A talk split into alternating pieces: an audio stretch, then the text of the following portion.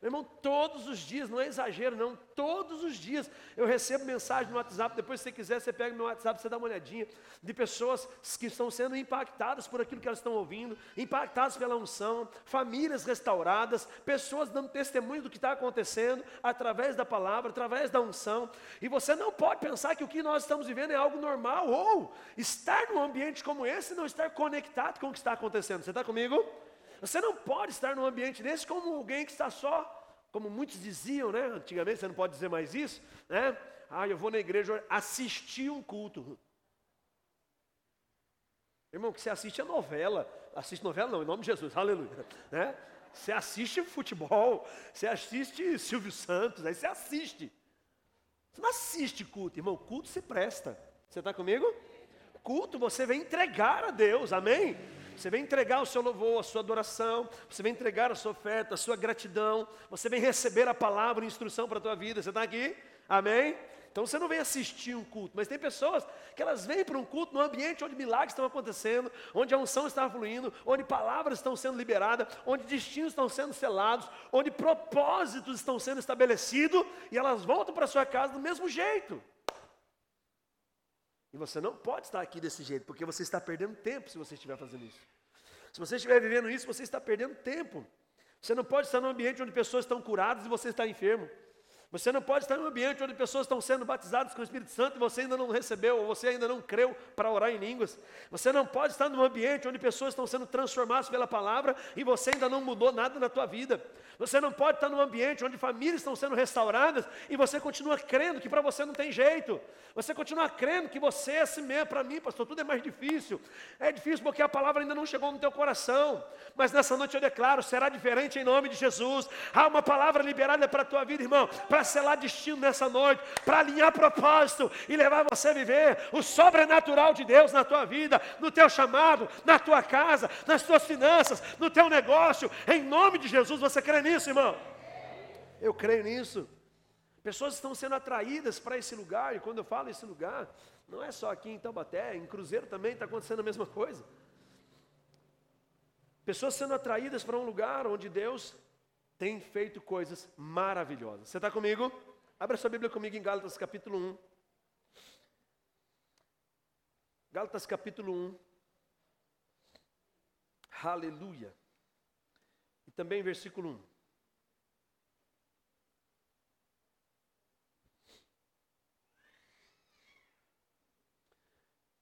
Paulo, apóstolo enviado, não da parte de homens, nem por meio de pessoa alguma, mas por Jesus Cristo e por Deus Pai, que o ressuscitou dos mortos, a todos os irmãos que estão comigo, às igrejas da Galácia.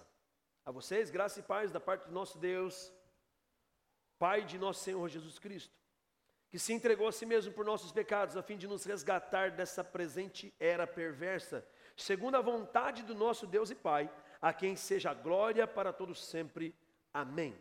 Versículo 6. Admiro-me que vocês estejam abandonando tão rapidamente aquele que os chamou pela graça de Cristo para seguirem um outro evangelho, que na realidade não é evangelho. O que ocorre é que algumas pessoas estão perturbando, querendo perverter o evangelho de Cristo. Mas ainda que nós ou um anjo do céu pregue um evangelho diferente daquele que pregamos, que seja amaldiçoado. E como já dissemos, repito, se alguém lhes anunciar um evangelho diferente daquele que já receberam, que seja amaldiçoado. Acaso busco eu a aprovação de homens ou de Deus? Acaso busco eu a aprovação de homens ou a de Deus? Ou estou tentando agradar a homens? Se ainda estivesse procurando agradar a homens, não seria servo de Cristo. Irmão, quero que saiba que o evangelho por mim anunciado não é de origem humana. Aleluia! Eu vou ler o 11 de novo com você. Irmãos, quero que saibam que o evangelho por mim anunciado não é de origem humana. Aleluia. Versículo 12. Não recebi de pessoa alguma, nem foi me dado ou ensinado. Pelo contrário, eu recebi de Jesus Cristo por revelação. Aleluia. Vai comigo lá para frente, por favor, no versículo 22. Eu não era pessoalmente conhecido pelas igrejas da Judéia que estão em Cristo. Apenas ouviam dizer, aquele que antes nos perseguia, agora está anunciando a fé que outrora procurava destruir e glorificavam a Deus por minha causa. Aleluia.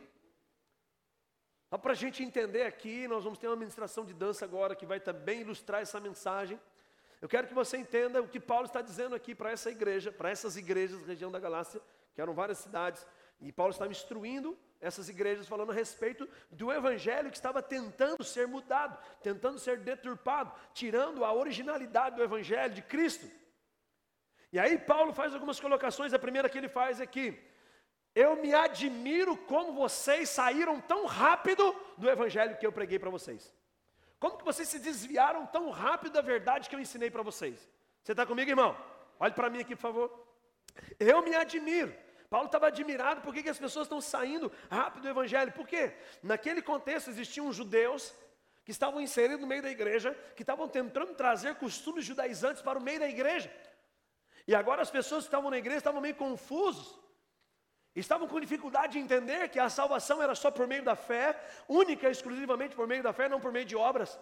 Eles começaram agora a ser inseridos num contexto onde os judeus que estavam na igreja, judeus ainda religiosos, estavam tentando trazer para eles uma ideia que só a fé não era necessária. Eles precisavam fazer alguma coisa a mais, precisavam circuncidar, que era uma aliança que eles tinham com Abraão. Eles precisavam fazer alguma coisa a mais, precisavam guardar uns dias, precisavam evitar alguns tipos de alimento. E Paulo está dizendo assim: deixa eu dizer uma coisa para vocês, querido, vocês não precisam disso. O que vocês precisam é de uma fé genuína e verdadeira no evangelho que eu vos tenho anunciado e ensinado.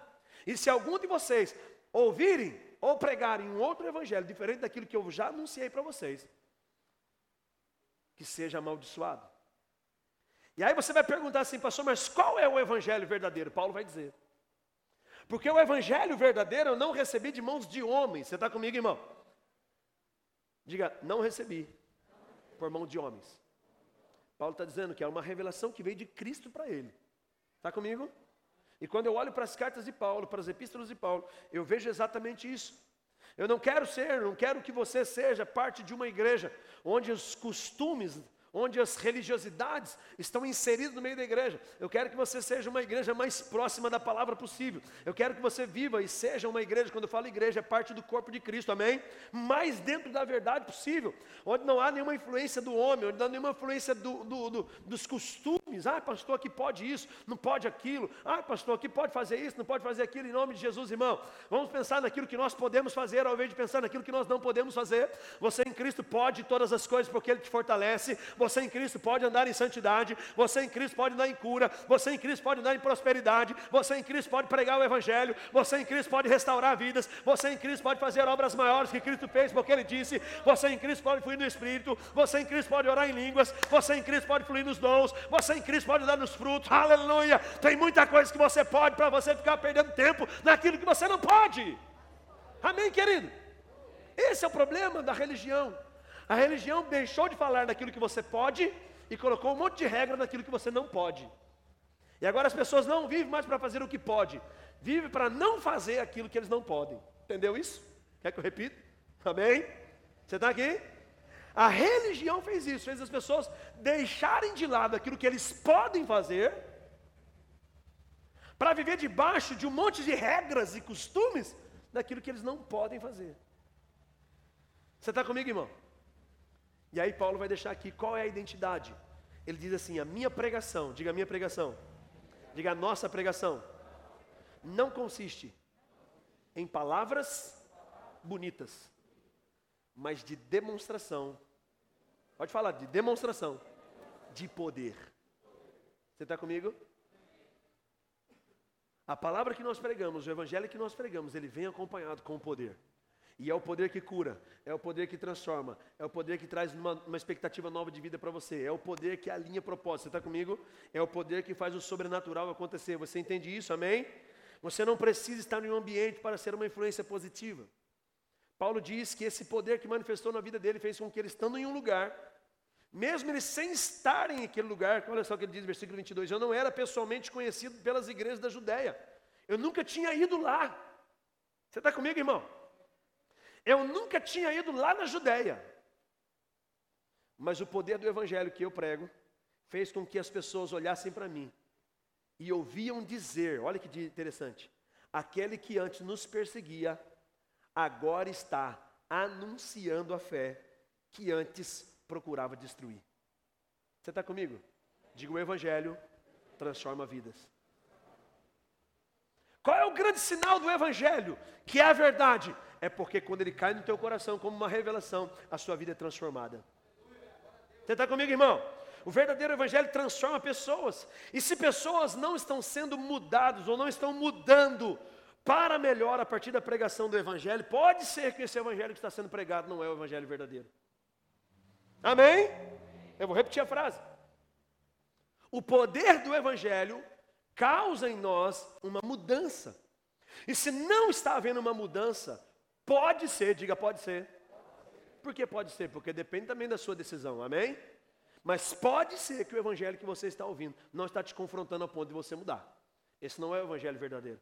Porque o Evangelho verdadeiro, um dos sinais, é que tem um poder para transformar o homem, para mudar a história do homem. Você está comigo? Aquele que roubava não rouba mais, o que mentia não mente mais, o que adulterava não adultera mais, o que se prostituía não se prostitui mais, o que fazia coisas erradas não faz mais, porque a graça chegou, você entendeu quem você é, e agora você não vive mais para cumprir a vontade da carne, mas você vive para fazer a vontade daquele que te chamou, te escolheu e te designou com um propósito. Você está comigo, irmão?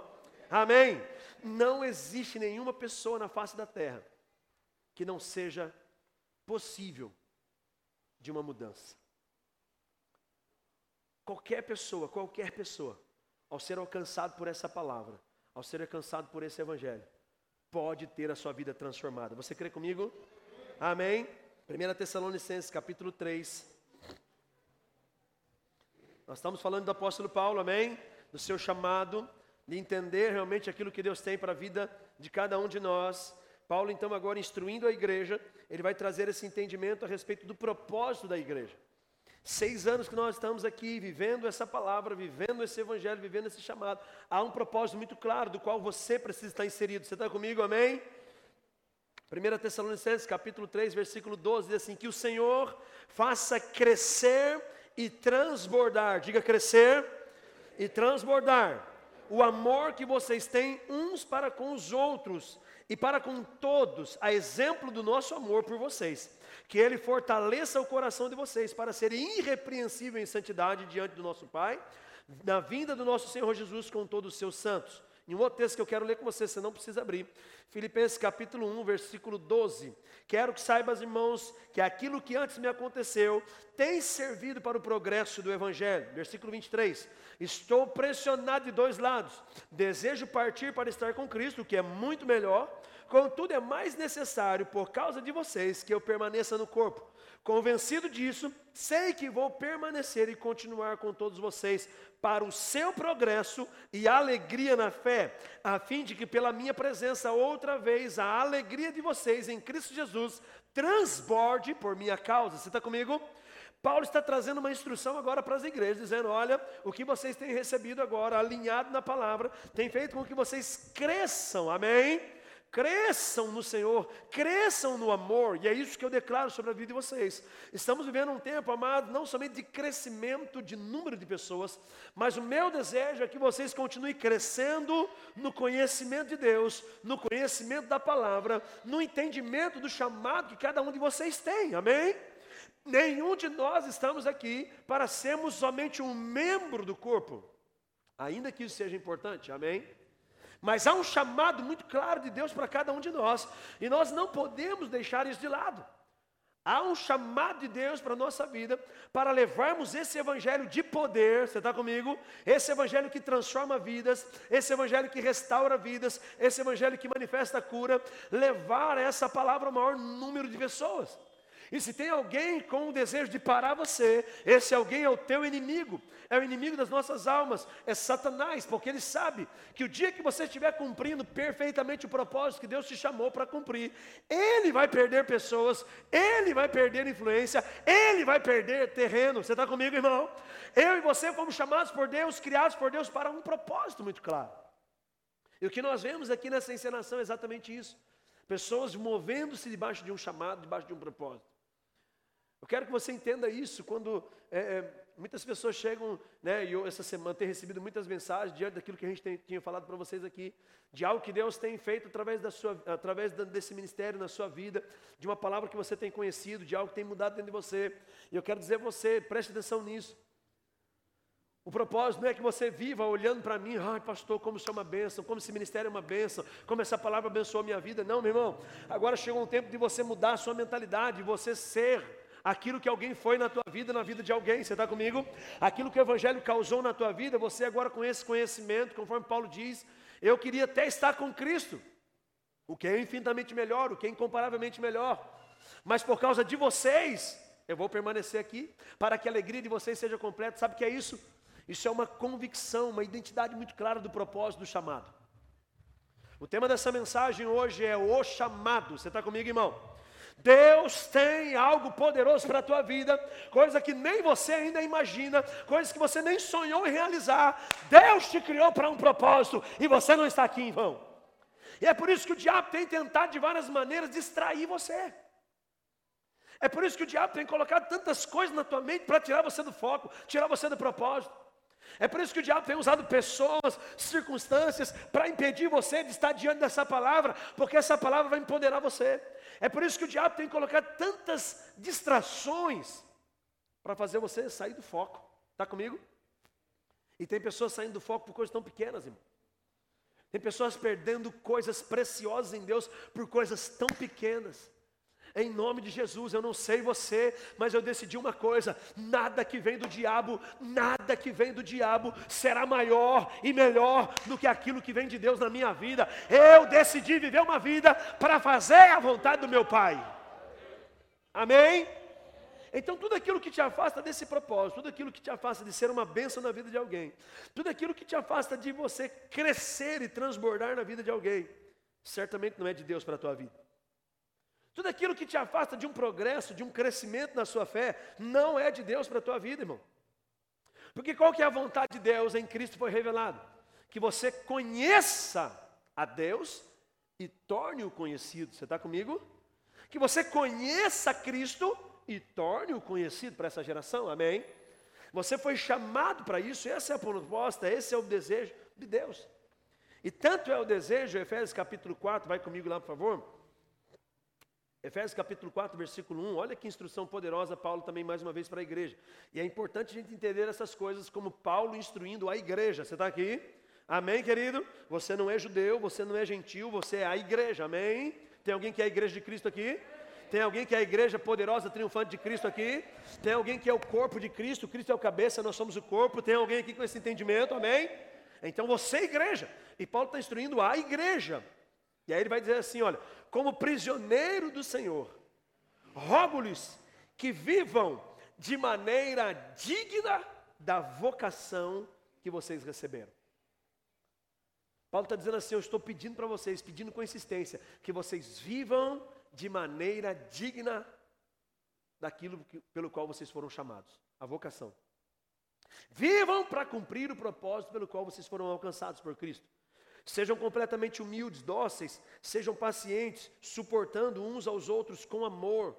Façam todo esforço para conservar a unidade de espírito pelo vínculo da paz. Há um só corpo, um só espírito, assim como uma só esperança, no qual vocês foram chamados. Há um só Senhor, uma só fé, um só batismo. Um só Deus, Pai de todos, que é sobre todos e por meio de todos e em todos. Então o que Paulo está dizendo aqui, eu rogo para que vocês entendam que vocês foram chamados para viver em unidade. E nessa unidade, Cristo será revelado, é o que ele diz em João, Jesus diz lá em João, capítulo 17, quando vocês forem um, Jesus orando ao Pai, pelos discípulos, diz, Pai, eu oro para que eles sejam um, para que na unidade deles, o mundo conheça que o Senhor me enviou. Quando nós estamos andando em unidade de propósito, Cristo é revelado em nós. Você está comigo, irmão?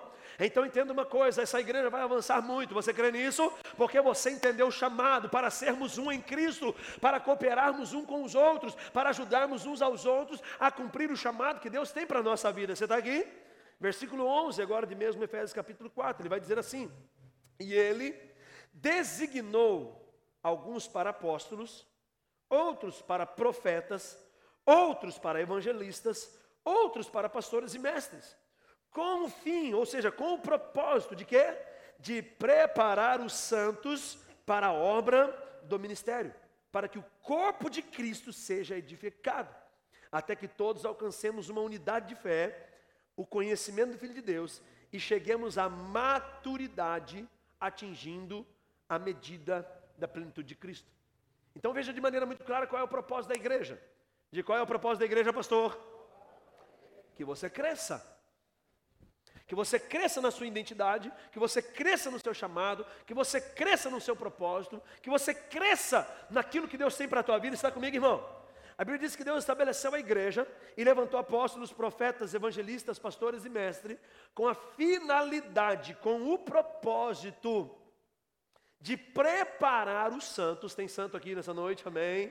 Você é santificado em Cristo, amém? Preparar os santos para a obra do ministério. Então, em nome de Jesus, entenda, você está vivendo um tempo de preparação, amém?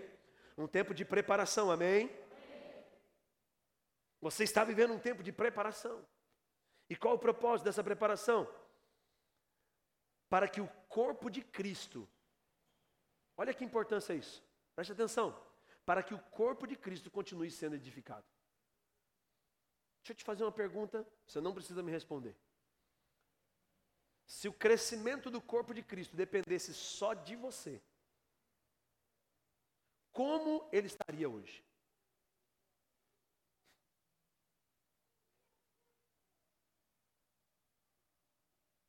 Se o crescimento do corpo de Cristo, Cristo é o cabeça, a igreja é o corpo, amém? Se dependesse de você, do seu chamado, do teu propósito, como ele estaria hoje? E por que essa pergunta ela tem que nos confrontar, amados? Porque tem muitas pessoas vivendo um evangelho onde ele é o centro. Onde as necessidades dele são o centro. Onde os problemas dele são os maiores de todos. Onde a dificuldade que ele tem é insuperável. Então todo mundo tem que olhar para ele, todo mundo tem que pensar nele, porque ele é o centro. Irmão, o evangelho não é para isso, irmão. O evangelho alcançou você, transformou você para que você agora seja um canal de Deus para essa geração. Você não é o centro, você é o meio. Você está comigo? Diga, eu não sou o centro. Diga forte, eu não sou o centro, eu sou o meio. O meio pelo qual Cristo será revelado, o meio pelo qual Cristo será manifestado, o meio pelo qual o poder será manifestado, o meio pelo qual pessoas serão curadas. Através da minha vida a unção vai fluir, a palavra vai fluir, pessoas serão libertas, transformadas por aquilo que eu carrego. Quando nós nos celebramos com essas palavras proféticas, essas palavras direcionadas aqui por Deus, sobre a minha vida, sobre a vida da minha esposa, deixa eu te dizer uma coisa, isso não tem a ver conosco. Nós só somos o meio pelo qual vocês também viverão isso. Você está entendendo isso, irmão? Quando eu ouço essas palavras, quando eu me lembro dessas palavras, eu entendo nitidamente, Deus, eu estou aqui, eu entendi, existe um povo a ser alcançado, existe um povo a ser mudado, existe um povo a ser empoderado, existe um povo a ser liberto, eu estou aqui para cumprir o teu propósito. Todo esse chamado, todas essas palavras proféticas, não tem a ver comigo, tem a ver com um corpo sendo edificado para a glória do teu nome. Você está entendendo isso, amado? E para isso, e muitas vezes, nós precisamos entender como esse processo funciona. Esse processo onde nós, muitas vezes, temos que abrir mão de coisas. Esse processo, muitas vezes, onde nós temos que abrir mão das nossas vontades, dos nossos sonhos, de planos naturais, para viver o sobrenatural. Você está comigo? Muitas vezes precisamos abrir mão das nossas vontades, de pensamentos, para entender qual é a vontade de Deus para a nossa vida, sendo que ela é boa, perfeita e agradável. Ela não é ruim, ela não é retrógrada, ela não é antiga, ela é perfeita. E os planos de Deus para a tua vida são os melhores, aleluia. O teu futuro é o melhor com Deus. Jeremias 29:11, Deus está dizendo para você, ei filho, olhe para mim aqui. Sou eu, o Todo-Poderoso, o Criador dos céus e da terra, aquele que te gerou no Espírito. Sou eu é que sei os pensamentos que penso a vosso respeito. Pensamentos de paz e não de mal, para vos dar um futuro e uma esperança, para vos fazer prosperar e não nos causar dano algum. Só eu é que sei. Você não pode, irmão, continuar vivendo uma vida pensando da maneira que você acha que é melhor, do seu jeito. Não, irmão, essa é uma noite para você entender que aquilo que Deus vai fazer através de nós vai passar por você, e em nome de Jesus, os planos dele são os maiores, são os melhores para a tua vida. Sabe, eu me lembro quando Eu sentia queimar essa palavra no meu espírito há muitos anos atrás. O chamado de Deus na minha vida, um chamado pastoral. Eu sabia que Deus tinha algo na minha vida e eu não entendia muito bem como ia ser, da maneira que ia ser. E eu me lembro quando, há uns 12, 13 anos atrás, mais ou menos, 12, 13, Maria tem 13 anos, então 14 anos atrás, eu me lembro que algo muito impactante marcou a minha vida. Um dia eu estava trabalhando, e nessa época eu trabalhava lá no sul do Paraná, e eram viagens longas, viagens demoradas, cansativas. Eu ia para lá, ficava às vezes 10, 12 dias fora de casa. E eu lembro que muitas vezes eu fazia minha mala para ir viajar. Eu ia já com a dor no coração, aquele sentimento de querer fazer mais para o reino, mas eu precisava trabalhar. E vivendo aquela batalha no meu coração, no meu espírito, na minha mente. E eu indo, trabalhando. E um dia eu estava viajando, estava na estrada e de repente, ouvindo ali um CD, de repente começou a tocar uma canção. E a canção do Ministério de Música 4x1, Eu Tenho um Chamado, e aquela canção começou a falar tanto comigo, e aquela canção fala que no ventre da minha mãe eu já fui separado, e de fato é o que está na palavra. Deus nos gerou para um propósito, você está comigo? E eu me lembro direitinho que eu parei na beira da estrada, encostei o carro ali num recuo da pista, e eu chorei muito, falei, Deus, eu não fui chamado para estar aqui, eu sei que o Senhor tem algo na minha vida, eu sei que o Senhor tem um propósito na minha vida, e eu me vi ali já fazendo algo para o reino. Eu não sabia o que seria, eu não sabia qual era a identidade, eu sabia que tinha algo de Deus na minha vida, e eu já estava ali queimando para fazer algo, e existia um processo até chegar naquilo que Deus tem. Mas aqui eu quero dizer para você, irmão, presta atenção numa coisa. Quando queima algo dentro de você, meu irmão, você precisa se lançar nisso. E a partir de então eu comecei a tomar decisões para me aproximar daquilo que Deus havia falado comigo. Você está entendendo isso, irmão? Isso faz com que muitas vezes a sua vontade, os seus desejos, os seus planos fiquem em segundo plano. As suas vontades fiquem em segundo plano. Mas vale a pena você viver para cumprir um propósito. E entenda uma coisa, irmão, sabe por que nós estamos aqui? Porque há muitos anos atrás Deus colocou algo no meu coração, ministrou algo no meu coração, e eu me lancei sobre uma palavra, sem me preocupar com o que iria acontecer, em vários momentos tomando decisões para viver a plenitude daquilo que Deus tem para a minha vida. E em nome de Jesus, estou aqui para te dizer nessa noite, depois de 12 anos, 13 anos, vale a pena viver para um propósito. Hoje você pode ter certeza disso, meu irmão, o que nós estamos vivendo é fruto de uma obediência, um chamado. E por causa disso, eu declaro, na tua vida não será diferente. Se você estiver disposto nessa noite a entender o que Deus tem para a tua vida, se prepare, coisas maiores Deus fará através da sua vida. Nós recebemos uma palavra aqui ontem, que nós estamos numa fase de transição, de crescimento, de avanço. Você está comigo? E esse tempo de preparação, você precisa entender isso.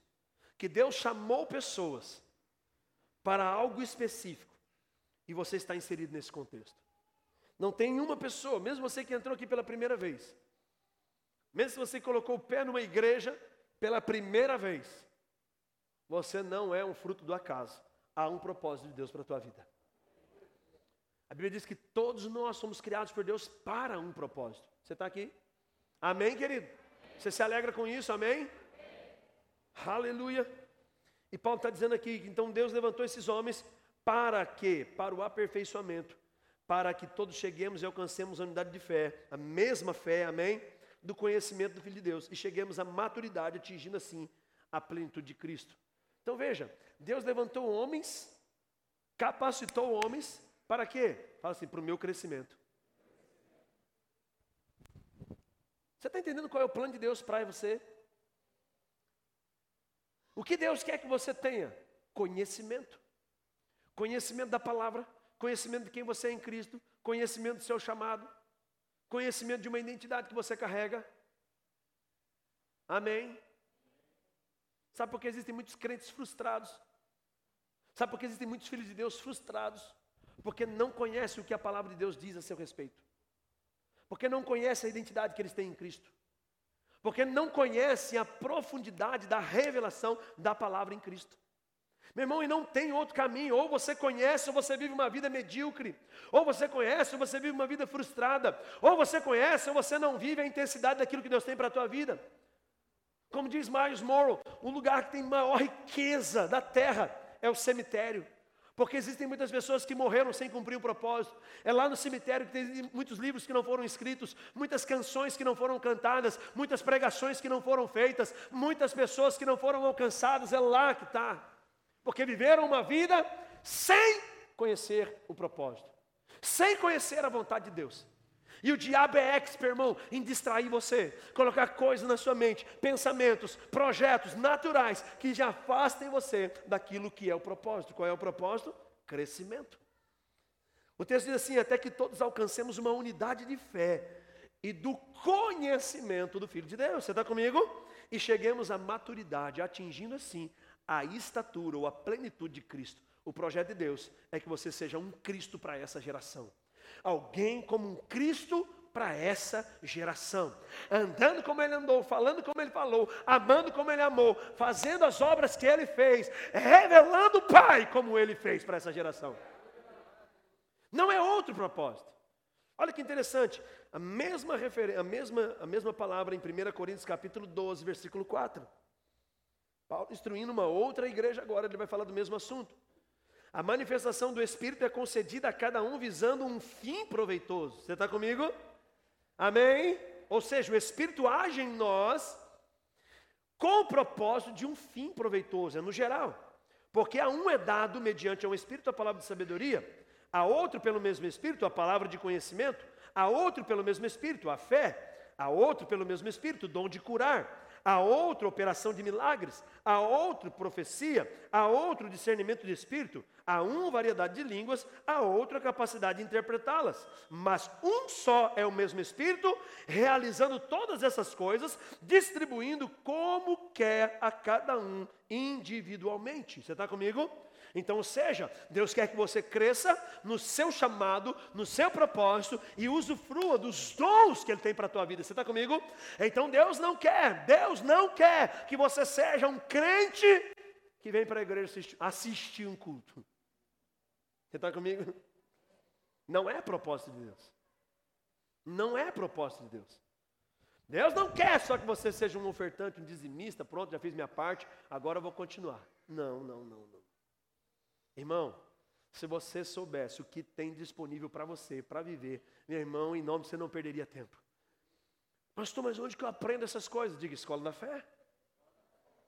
Você está comigo? Irmão, se você soubesse a riqueza de conhecimento que nós estamos compartilhando na escola da fé. Quanto é que vocês pagam lá no Remo? 275 reais. Tem 26 irmãos da nossa igreja fazendo essa escola.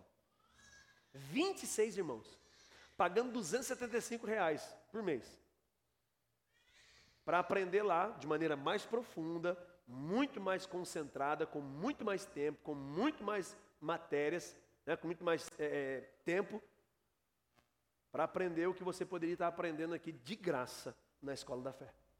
Obviamente de uma maneira mais reduzida, né? Não tem como ser no mesmo nível, mas você está aprendendo a mesma coisa. Mas sabe o que é mais importante? Ah, pastor, estou muito cansado. Irmão, você não pode pensar desse jeito. Em nome de Jesus, você não pode pensar desse jeito. Ah, pastor, é o dia da minha academia. Irmão, a minha preocupação não é ver a igreja cheia. A minha preocupação é ver você transformado, você cheio e vivendo o teu propósito. Foi para isso que Deus me chamou. Irmão, você pensa, se a minha preocupação aqui hoje for ter uma igreja cheia, pronto, aqui está cheia a igreja, vamos embora agora, vamos fazer outra coisa agora. Vou vender saquinho de novo, vou vender placa de MDF de novo, vou vender as coisas de novo que eu vendi minha vida inteira. Meu irmão, Deus não me chamou para isso. Deus me chamou para ver na sua vida uma alegria plena que só o Evangelho pode te dar. Viver uma vida plena que só o chamado de Deus pode te dar. Você está comigo? Deus não me chamou para ficar limitando você, segurando você, não. Deus me chamou para trazer uma identidade daquilo que você é, daquilo que você tem, daquilo que você pode e fazer você viver a plenitude do seu chamado, do teu propósito. Amém, querido? Se Deus nos deu dons, talentos, por que é que nós não usufruímos? Por falta do conhecimento, por causa da revelação. Olha o que diz o versículo 27, do mesmo capítulo 12 de 1 Coríntios. Ora, vós sois o corpo de Cristo. Você está comigo, irmão? Tem alguém que nasceu de novo aqui, que é de Jesus? Deixa eu te dizer uma coisa, você faz parte do corpo de Cristo, você é o corpo de Cristo andando nessa terra, amém, irmão? Cristo é o cabeça, nós somos a igreja, unidos pelo mesmo propósito, unidos pelo mesmo Espírito, fluindo nessa terra, revelando Cristo por onde nós passamos, amém? Então Paulo está dizendo, ora, vocês são o corpo de Cristo, individualmente membros desse corpo. A uns ele estabeleceu na igreja como apóstolos, em segundo lugar, profetas. Terceiro lugar, mestre. Veja que ele está falando a mesma coisa que falou para Efésios. E se ele está repetindo porque é algo importante. Você está comigo? Amém, querido? Ele estabeleceu alguns para apóstolos, profetas, mestres, operadores de milagres. Olha isso. Pessoas que vão fluir em milagres. Tem alguém aqui que crê nisso? Amém? Aleluia. Depois, dons de curar. Deus estabeleceu isso para a igreja, irmão. É para mim e para você. Meu Deus. Deus quer te dar isso. É para você. Ele estabeleceu pessoas com isso. Pastor, mas será que é para mim? Não, irmão. É para quem está lá no mundo ainda. É para o desviado. É para o cara que está lá nas drogas. É para ele, não é para mim, não. É para quem que é, irmão? Você está comigo? Diga, é para mim. Dom de cura, é para mim. Dom de operar milagres, é para mim. Apostolado, é para mim. Irmão, não sei qual é o seu chamado. Olha o que ele diz ainda. Dons de socorros. Pessoas que vão socorrer a outros, servir na igreja. Você precisa entender que é para você. Tudo isso faz parte do quê? De um plano, de um propósito maior. Para quê? Para que a igreja continue crescendo, para que o reino continue avançando, para que mais pessoas sejam alcançadas, para que mais pessoas sejam transformadas. Você está comigo? Amém? Então pode ser que tenham pessoas aqui nessa noite que nem sabem. E talvez hoje Deus está despertando em você um dom de evangelista. E através da sua vida, centenas de milhares de pessoas serão alcançadas pela palavra. Você não pode nem imaginar, mas talvez existem pessoas aqui dentro hoje com dons de cura, e você vai orar e os milagres irão se manifestar na tua frente. Paralíticos vão andar, mortos vão ressuscitar, caroços vão sumir, câncer vai sumir. Sabe por quê? Você foi chamado por Deus para isso. Nós não podemos viver uma vida achando que tudo isso é para um tempo que não é para nós mais, irmão. Isso é para mim, é para você, é para nós, igreja de Cristo. Vamos revelar o poder de Deus para essa geração. Você lembra qual é a diferença do evangelho fajuto com o evangelho verdadeiro? Eu falei no começo aqui. Minhas pregações não consistiram em palavras de sabedoria humana, mas de demonstração de poder. Você está comigo, irmão? Sabe o que revela um evangelho verdadeiro? Demonstração de poder. Sinais, maravilhas, poder, pessoas transformadas. Isso é para você, diga isso é para mim. Diga isso é para mim. Sabe por que muitas vezes você não entende que isso é para você? Deixa eu só concluir isso daqui. Ele diz aqui ainda, olha lá. Dom de socorros, olha que interessante isso daqui. Dom de governos, variedade de línguas. Porventura todos são apóstolos, todos são profetas, todos são mestres, todos operadores de milagres. Têm todos os dons de curar, todos falam em língua, todos interpretam. Entretanto, procurai com zelo os melhores dons. Dentro do dom de socorros, pode ter pessoas que você nem sabe, irmão. Mas Deus já colocou algo dentro de você. Fazer de você um grande empresário para você suprir toda a necessidade do reino. Fazer de você uma pessoa próspera financeiramente para você ser um dos maiores investidores no reino.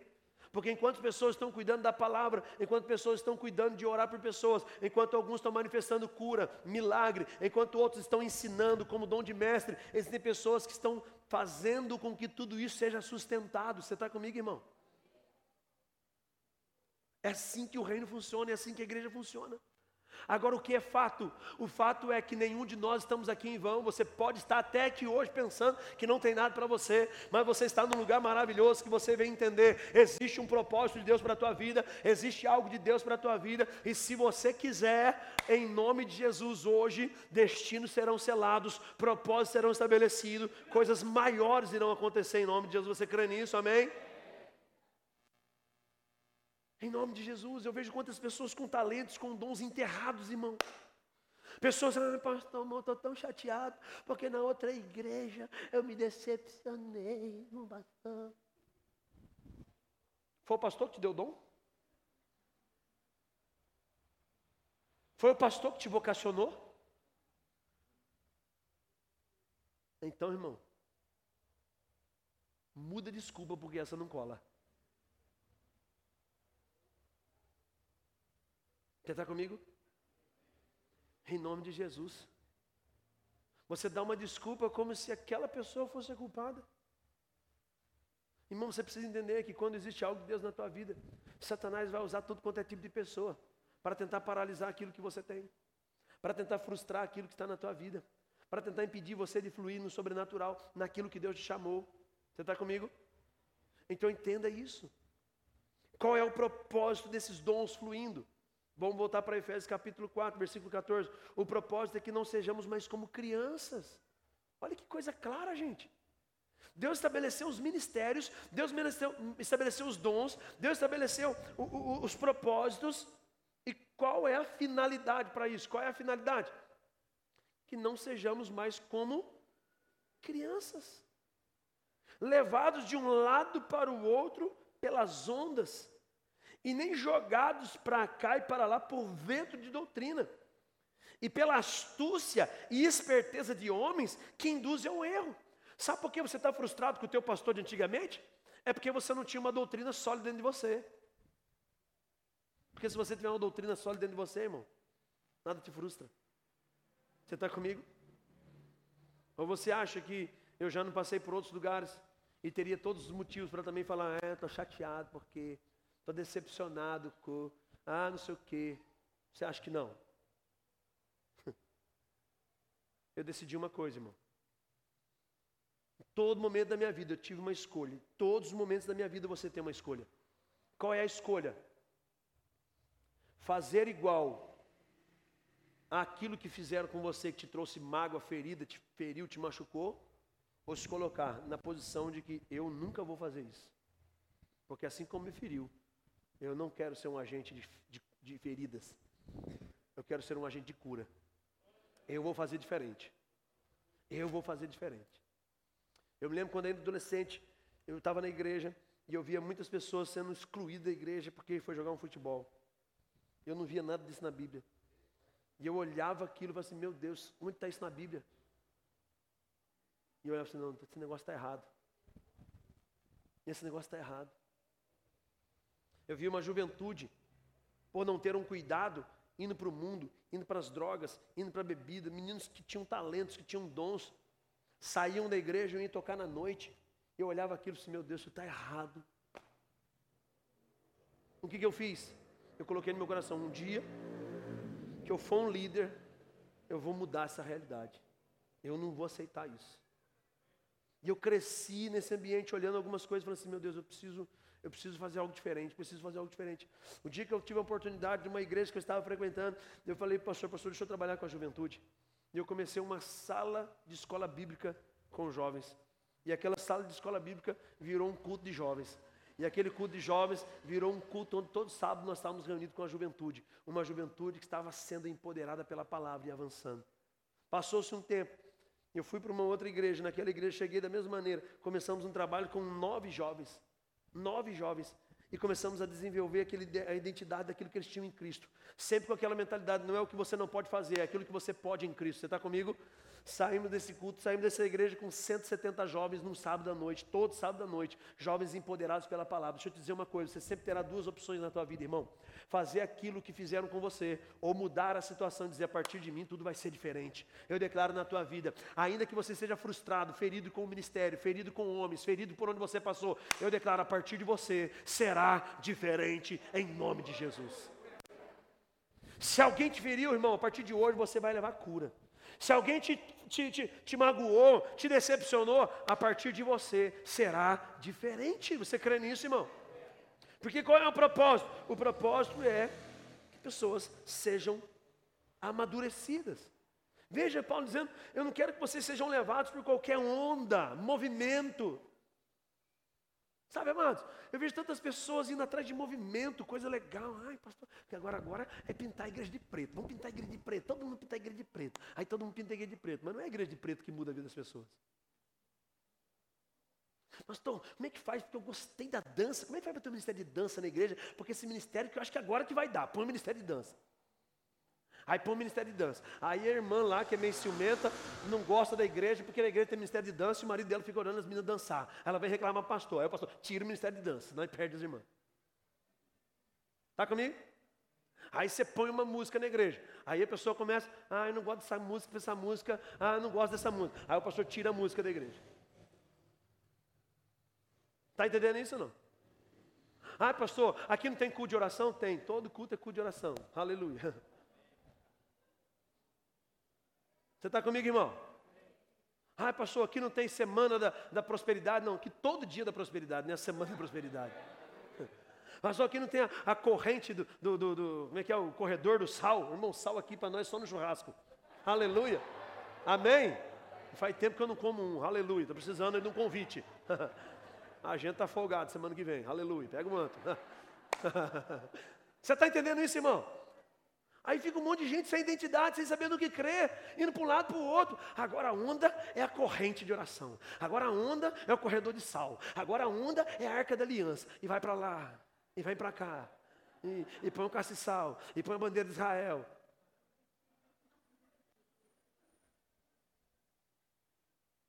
Aleluia. Irmão, você precisa crescer. Você está aqui, irmão?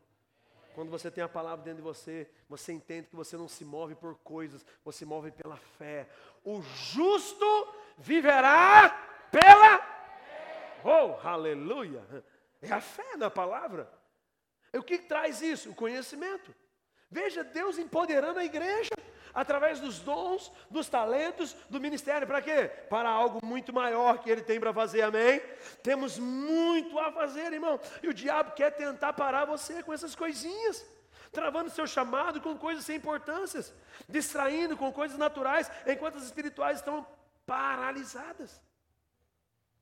Em nome de Jesus, você vai sair daqui hoje caçando alguma coisa para você fazer, em nome de Jesus. Você está aqui? Alguma coisa você vai fazer, irmão, em nome de Jesus. Eu declaro sobre a tua vida. Você crê comigo? Até porque, olha o que diz 2 Tessalonicenses, capítulo 3, versículo 6. Coloca no telão, por favor, aí. Agora você vai enroscar agora o que Paulo está dizendo. Como diz o apóstolo aqui ontem, né? Só estou lendo a Bíblia, gente. Se você está bravo, fica com a Bíblia, porque não sou eu não, só estou lendo. Eu vou colocar até no telão para você ler comigo. Irmãos, em nome do Senhor Jesus. Eita! Paulo agora está chegando junto. Em nome do Senhor Jesus Cristo. Nós ordenamos, olha aqui como é que Paulo está pesado aqui na palavra. Que se afastem de todo irmão, não está falando de desviado nem do mundo, de irmão, você está aqui? Que vive o quê? Você sabe o que é ociosamente, né? Então, é aquilo mesmo. E não conforme as tradições que vocês receberam de nós, versículo 7. Pois vocês mesmos sabem como devem seguir o nosso exemplo, porque não vivemos ociosamente quando estivemos entre vocês. Você está comigo, irmão? Olha o que Paulo está falando aqui. Em nome de Jesus. Eita, mano, quando você fala em nome de Jesus, o negócio é pesado. Sim ou não? Em nome de Jesus, eu estou mandando, eu estou ordenando. Se afaste dos preguiçosos, vagabundos, sem vergonha, que não quer nada com o evangelho. Quer só perturbar. Por que o pastor colocou aquela parede na igreja? Se vai mudar agora. Por que o pastor mudou a cor da parede? Parece uma ladainha. Não faz nada, mas é o primeiro a apontar o dedo e apontar. Porque, meu irmão, em nome de Jesus. Olha, Paulo, pelo amor de Deus, em nome de Jesus, sai fora dessa raça. Não para por aí não, vai comigo, versículo 11. Eita, mano, eu pensava que era só nos lugares onde eu passei que tinha esse tipo de crente. Olha, lá atrás já tinha. Pois ouvimos que alguns de vocês estão ociosos, não trabalham, mas andam se intrometendo na vida dos outros.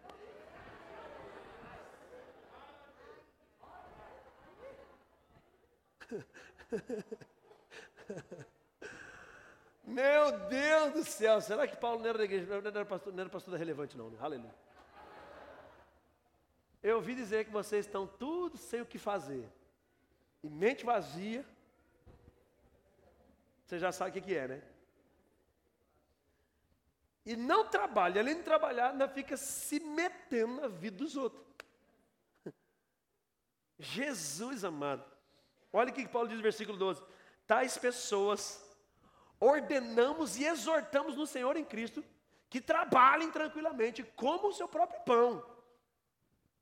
Quanto a vocês, irmãos, nunca se cansem de fazer o bem. Versículo 14.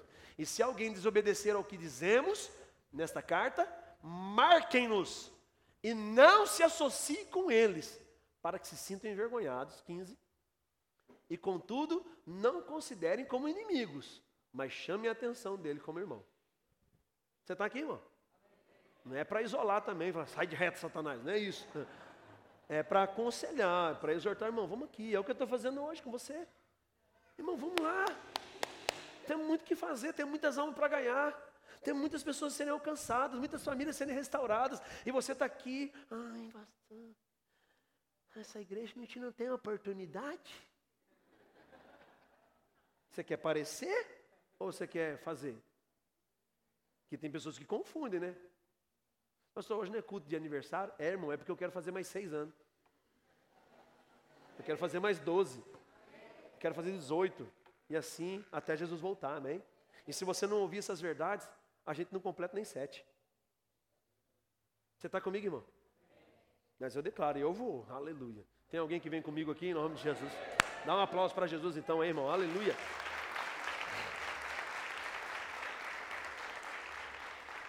Segunda Coríntios 9:8, meu Deus do céu, a hora voou. Segunda Coríntios 9:8, tem mais 35 versículos para ler para vocês aqui ainda, mas rapidinho acaba, vamos lá. Segunda Coríntios 9:8, olha o que diz o texto. Deus é poderoso para fazer que lhes sejam acrescentadas toda a graça, para que em todas as coisas, em todo o tempo, tendo tudo o que é necessário, vocês transbordem, diga transborde. Eu vou, diga eu vou, transbordar em toda boa obra. Você crê nisso? Esse é o desejo de Deus para a tua vida. Essa é a vontade do Pai para você.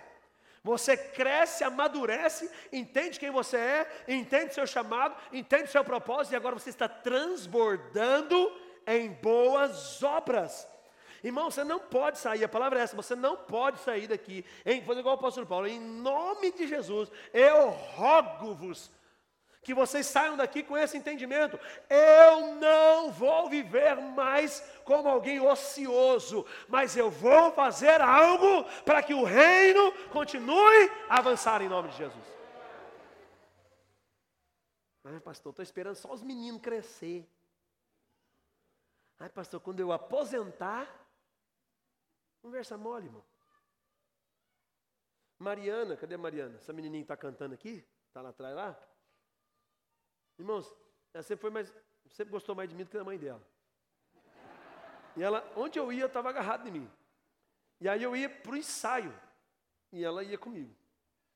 E aí eu começava o ensaio, louvor, na época era ministro de louvor, e ela ficava lá, corre para cá, corre para lá, um pouquinho, deitava. E quantas vezes esse ser humano deitou, um ensaio torando, som fervendo, ela desmaiada no chão. Largada, ela, fica aí. Melhor você dormir aqui, igual Samuel, né? Dormia na casa do Senhor. Dorme, fica aí. Aí tem um monte de crente, ai pastor, não vou na igreja porque não tem cultinho hoje. Tem cultinho? Não tem autoridade no filho, quer que a gente resolva o problema dele? Irmão, em nome de Jesus, eu nunca deixei de ir num culto por causa de filho, irmão. Nunca na minha vida, nunca, está aqui minha esposa. Acampamento com 6 meses que esse ser humano estava lá também. Numa barraca, nem campo, nem alojamento era. Barraca. A gente alugou um lugar lá, era tudo doido por causa de acampamento, queria fazer acampamento, então vamos fazer. Não tem lugar? Tem aquele lugar lá. Só tinha uma cobertura só para fazer os cultos e a gente ficava tudo em barraca. Barraca, sabe que é barraca? Aquele negócio de montar, você, 3 horas para montar, batia um vento, balançava, caía. E aquele ser humano com 6 meses de idade, não era isso? 6 meses de idade. No acampamento com a gente dentro da barraca. Pernilongo em cima. Pega, espantando. Estou falando sério, você. Tem um monte de crente que, ai pastor, porque... Ai pastor, não dá para ir no culto, porque as crianças não dá sossego. Deixa eu até dar uma palhinha para vocês aqui já. Nós estamos numa reunião com os nossos professores aqui. E nós vamos fazer uma reunião com os pais e os professores. Para quê? A gente precisa de vocês, pais, para nos ajudarem. Nós precisamos de vocês. Tá, a palavra é essa, pega isso daqui, já dá uma conversadinha com o filhinho lá em casa, com a filhinha, está insuportável. Tem pais, tem professor, chama de pastor, não tem jeito, não dá, não consigo, não tenho controle da sala. Você está comigo, irmão? Nós precisamos entender, você como pai, você como mãe, precisa ter essa consciência. E nós vamos mudar algumas coisas com relação à escola, porque até a gente ir para o prédio novo, a gente precisa de mais espaço lá para outras idades. Então nós vamos fazer o quê? Qual que é a idade disso? Nós vamos fazer das crianças? Até 4 anos. Não, até 4 anos, vai ficar aqui. Até 4 anos, papai e mamãe. Se você não consegue... Meu irmão, olha aqui, em nome de... eu amo vocês. Beijo no coração, não esquece de mim não. Eu amo vocês de coração. Mas se você que é um pai, uma mãe, não consegue controlar um menino de 4 anos... Você acha que você vai controlar ele quando tiver 15, 16, 17? Eu vou estar aqui para te ajudar. Não controlar, te aconselhar. Você está comigo, irmão? Um pai e uma mãe que não consegue controlar um filho de 3, 2, 1 ano, 4 anos. Irmão, eu nunca, nenhum pastor chamou eu para puxar a orelha do nosso por causa de criança. Ah, pastor, mas seus filhos são diferenciados, então. Nasceram igual o seu, da mesma barriga, do mesmo jeito, fazendo as mesmas artes. A diferença é como a gente lida com eles. Você está comigo, irmão? Isso é o quê? Para você entender que Deus quer que você entre num outro nível de maturidade, onde você vai transbordar em boas obras. Para de dar desculpa para o seu chamado. Para de dar desculpa para aquilo que Deus tem para a tua vida. Para de dar desculpa para o teu propósito, irmão. Mergulha na palavra e deixa o Espírito fluir da tua vida. Coisas maiores, em nome de Jesus. Em nome de Jesus, irmão. Olha aqui, Efésios 2:10, porque somos criação de Deus, realizados em Cristo Jesus. Meu irmão, você foi criado por Deus, realizado, ou seja, restaurado em Cristo Jesus, para quê? Para fazermos boas obras, para praticar boas obras, para fluir no ministério, no chamado, as quais Deus preparou diante de tudo para que nós praticássemos. Fomos alcançados por Cristo para as boas obras. Fomos alcançados por Ele para que as nossas obras glorifiquem ao Pai. Você está comigo? Em nome de Jesus. Aleluia. Tem muita coisa aqui, irmão. 2 Coríntios 9:12. O serviço ministerial de vocês estão realizando não são apenas suprindo a necessidade do povo de Deus, mas transbordando em muitas expressões de gratidão a Deus. Olha o que ele está dizendo. O que você está fazendo não está só suprindo uma demanda do reino. Algo na igreja que você está ajudando a fazer. Não, irmão. Para com isso. Tem pessoas que pensam que estão fazendo algo na igreja, estão fazendo para o pastor. Para, muda a sua mentalidade. Eu não sou teu patrão, não. Eu não sou teu dono. Eu não morri por você. Quem morreu foi Jesus. Tudo que você faz é para Ele. Quer comais, quer bebais, quer façais qualquer outra coisa, façais para a glória dEle. Você está entendendo isso, irmão? O Pai quer te levar para um outro nível. Irmão, não tem dúvida que essa igreja está numa fase de crescimento. Deus está nos colocando em outro nível. Mas você precisa entender. Existe algo de Deus dentro da tua vida. Existe um dom poderoso em você. Existe algo que você ainda não sabe. Mas nessa noite Deus está trazendo à tona o seu chamado, o seu propósito, para realizar coisas maiores nessa geração. Em nome de Jesus, amém, irmão? Aleluia. O louvor pode subir aqui em nome de Jesus. Vamos orar. Mas antes disso eu quero ler mais algum texto com você aqui, para a gente concluir aqui essa palavra, em nome de Jesus, irmão. Você precisa pegar essa palavra aqui, nessa noite, e entender que o chamado de Deus para a tua vida é para você continuar realizando aquilo que o Pai estabeleceu em Cristo. Aquilo que o Pai estabeleceu em Cristo. 2 Coríntios capítulo 5, versículo 20, olha o que diz o texto. Portanto, olhe para mim, por favor. Portanto, nós somos, diga nós somos. Embaixadores de Cristo.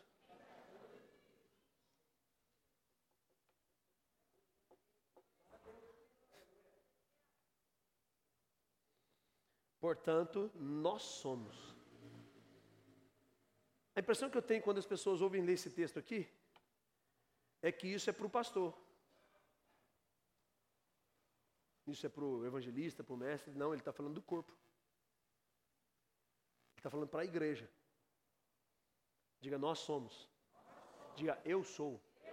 Bate no peito assim, eu sou. Um embaixador de Cristo para essa terra. E olha como que Paulo termina esse versículo aqui.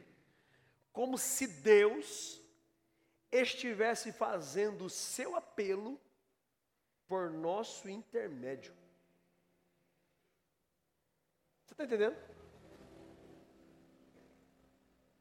É como se Deus, agora que Cristo não está mais entre nós, de maneira natural, física, você está comigo?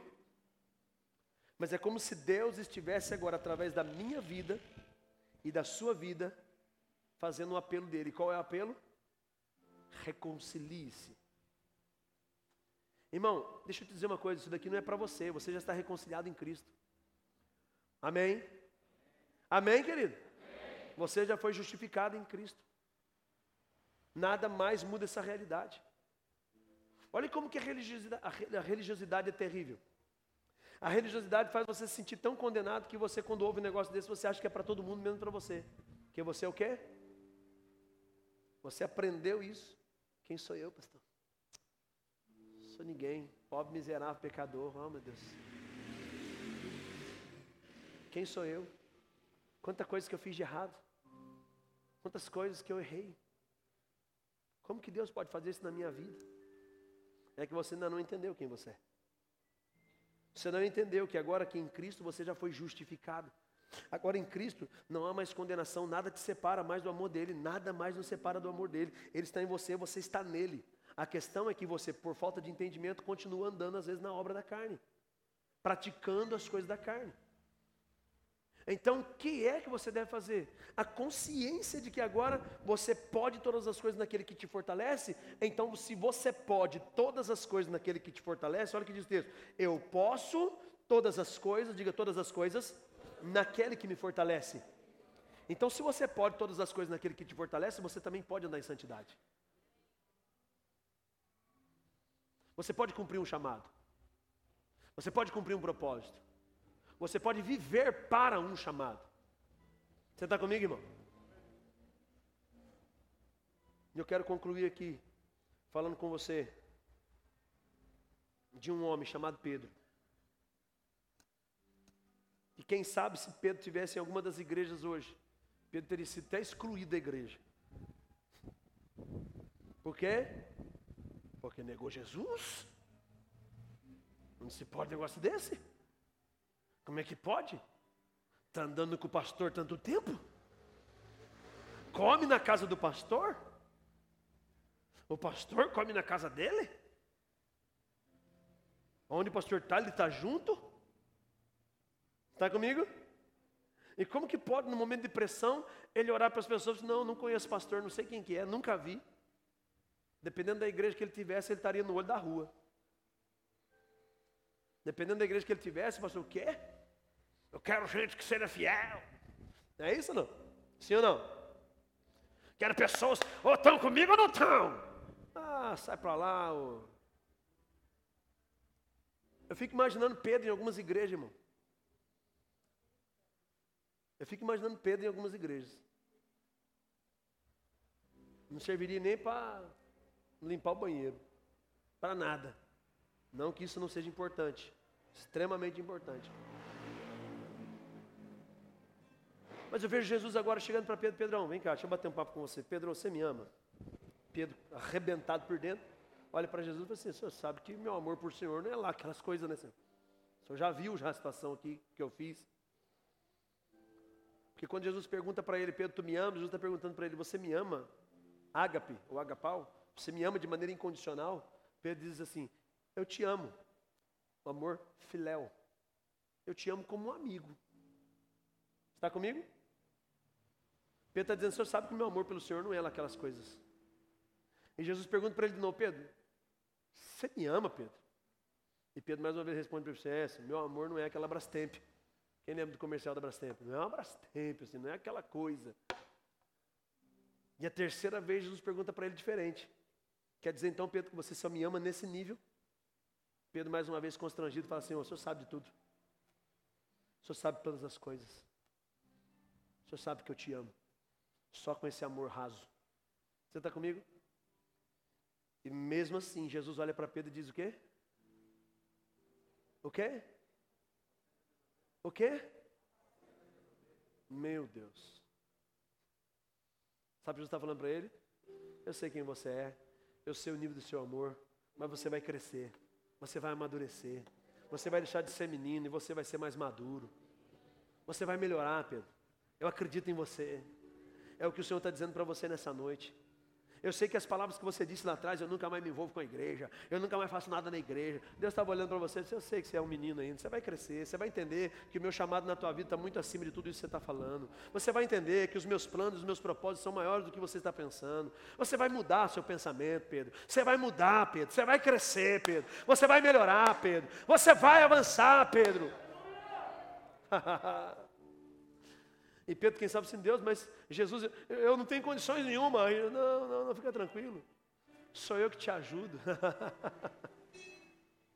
Sou eu que te ajudo, aleluia.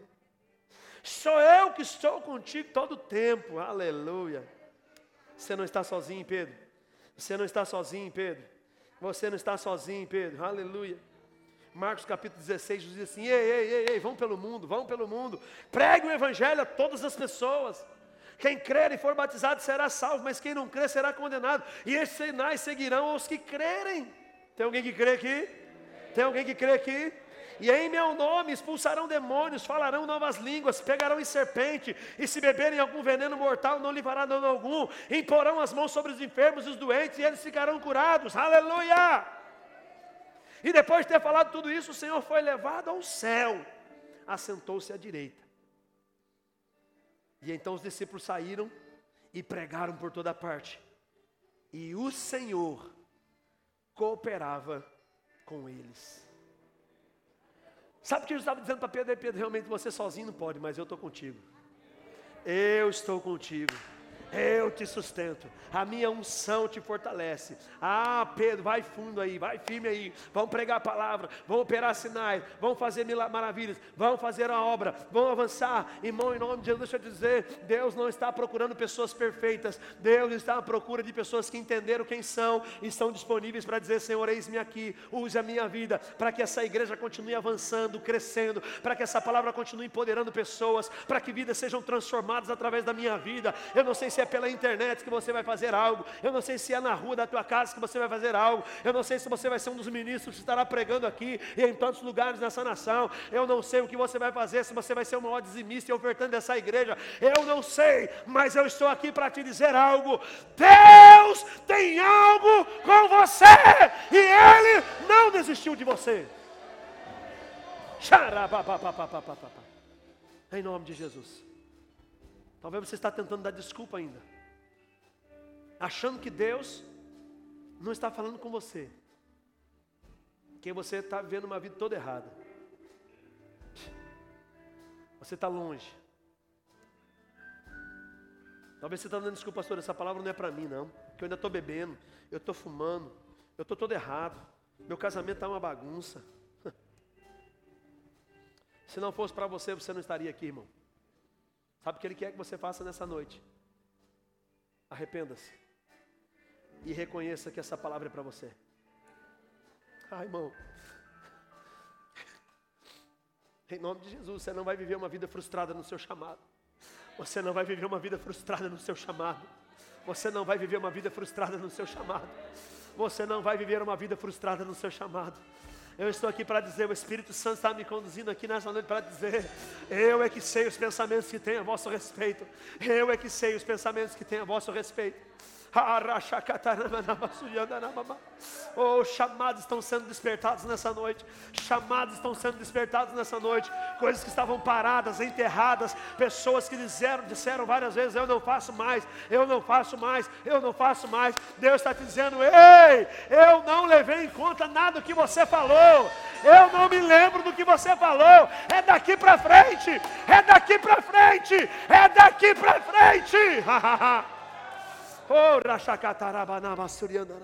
Fique de pé no teu lugar, em nome de Jesus. Depois de Pedro ouvir essa palavra, a Bíblia diz que Pedro então saiu e juntou-se com a igreja. Poucos dias depois, foram cheios do Espírito Santo e começaram a pregar. E na primeira pregação de Pedro, quase 5.000 almas se convertem, quase 3.000 almas se convertem. E um dia Pedro está subindo para o templo, você sabe, já preguei várias vezes esse texto, acho maravilhoso ele, por causa da consciência daquilo que ele está carregando. Pedro está indo para o templo orar, ele e João. E quando ele chega na porta do templo, está lá alguém cheio de desculpa. alguém cheio de defeito, alguém cheio de problemas, um passado de condenação, aleijado, colocado todos os dias à porta do templo, talvez frustrados com a religião também, porque era colocado no templo, porque que nunca ninguém levou ele para dentro da igreja, porque que nunca apresentaram Jesus para ele, e talvez tivesse ele frustrado, paralisado, desanimado. Mas Pedro, aquele que talvez em algumas igrejas teria sido até excluído da igreja, lembra? Mas porque Jesus não olha como o homem vê, ele decidiu ouvir a voz e se lançar na palavra. Agora Pedro, cheio de ousadia, cheio de autoridade, diante daquela situação, a consciência daquilo que ele carrega, a autoridade que ele tem na mão, ele diz àquele homem, ao pedir uma esmola para ele, Pedro diz para eles, não tenho prata, não tenho ouro, mas o que eu tenho, meu Deus, o que eu tenho eu te dou. O que eu tenho eu te dou. Eu quero dizer para você nessa noite, irmão, olhe para mim aqui, por favor. Eu creio naquilo que está sobre a minha vida, eu creio na unção que está sobre a minha vida, eu creio no chamado que está sobre a minha vida. Eu digo para você nessa noite, o que eu tenho eu te dou. Se levante para viver algo novo em Deus.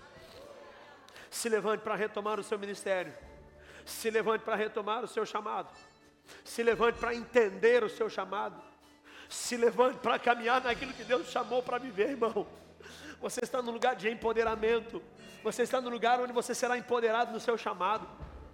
Você está no lugar onde você será ensinado, instruído, lapidado. Mas entenda tudo isso para o teu crescimento, a fim de que você não seja o centro. Você é o meio pelo qual Cristo será revelado nessa geração. Você é o meio pelo qual Cristo será manifestado nessa geração. Através das suas palavras, pessoas serão curadas. Através das suas atitudes, pessoas serão abraçadas, empoderadas. Em nome de Jesus, entenda isso, irmão. Entenda isso, se renda nessa palavra. Em nome de Jesus, diga, Senhor, eu estou aqui. Eu quero viver para o Senhor. Eu quero viver para um chamado, eu quero viver para cumprir um propósito. Não importa se em algum momento me decepcionei, me frustrei, eu vou limpar o meu coração e eu vou começar de novo.